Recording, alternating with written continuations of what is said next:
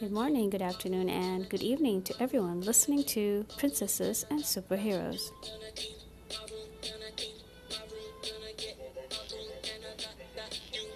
Since the pandemic waves keep coming back and the lockdown never seems to end, today we're going to focus on home hygiene along with the whole house clean talk through, so stay tuned, don't go away, keep listening.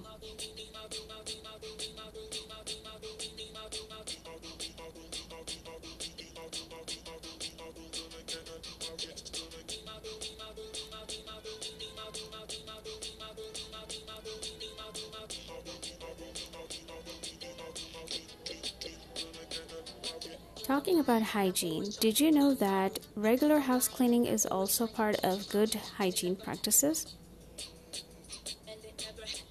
As we all know, hygiene is any activity we do to keep things healthy and clean. It also benefits our own health and impacts the lives of those around us. Hygiene plays an important role in preventing the spread of infectious diseases as well.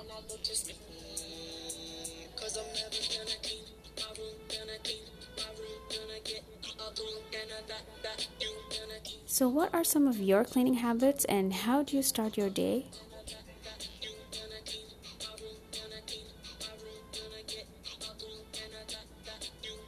If you've said by making the bed, then you're absolutely right. But do you know what are the simple yet complete steps or ways you can clean your whole house?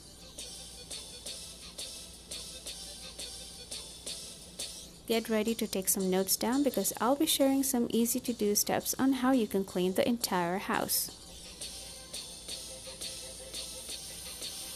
Let's get into the cleaning mode, shall we? Alright, the steps on how to clean the entire house are: number one, first, make your bed. Even if you're in a huge rush, it won't take much time to just pull the sheets down neatly. Also, it gives the room a nice and tidy appearance.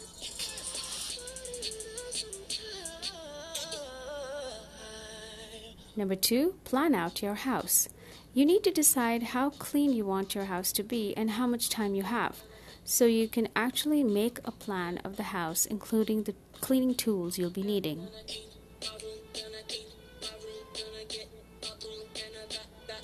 Number three, start with the most difficult room, a room that takes a lot of time. For many of us, including me, it's usually the bathroom because not only do we have to clean the toilet, but then there's the wash basin, the tub, and other small fixtures as well.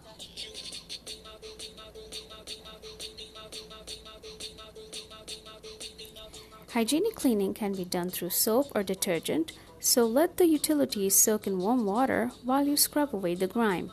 Make sure to put on your rubber gloves before starting off.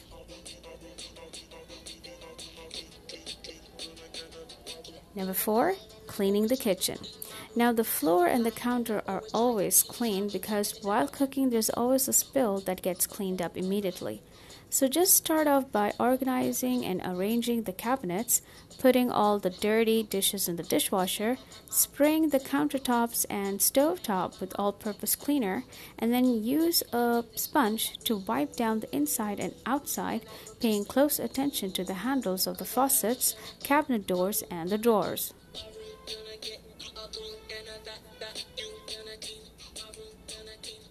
Number 5. To clean the bedroom. Bring in a garbage bag, pick up the trash around the room, put the clutter in its place, arrange and organize your dresser and closet, dust, wipe and clean the surfaces, vacuum or sweep the floor, and then go for another spin around the room with a clean mop.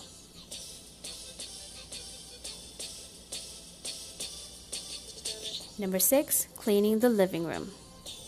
Flip the couch cushions, give it a quick fluff, clear the coffee table, use a tray to collect the necessities, later on you can rearrange them. Start with the dusting from the top to the bottom. Use a super soft damp cloth to wipe down all the furniture because it picks up dust like magnet and saves you a lot of time. Then sweep the floor using a broom or vacuum cleaner. After sweeping comes the mopping, and then dump the dirty water in the toilet. Last but not the least, empty the trash, then you're good to go.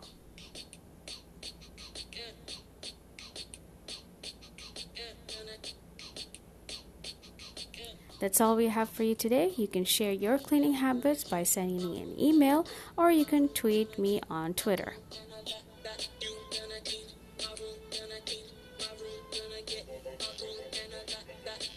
Just a friendly reminder before I end this show, please don't forget to wash your hands frequently and thoroughly, and don't forget to cover your mouth while coughing and sneezing.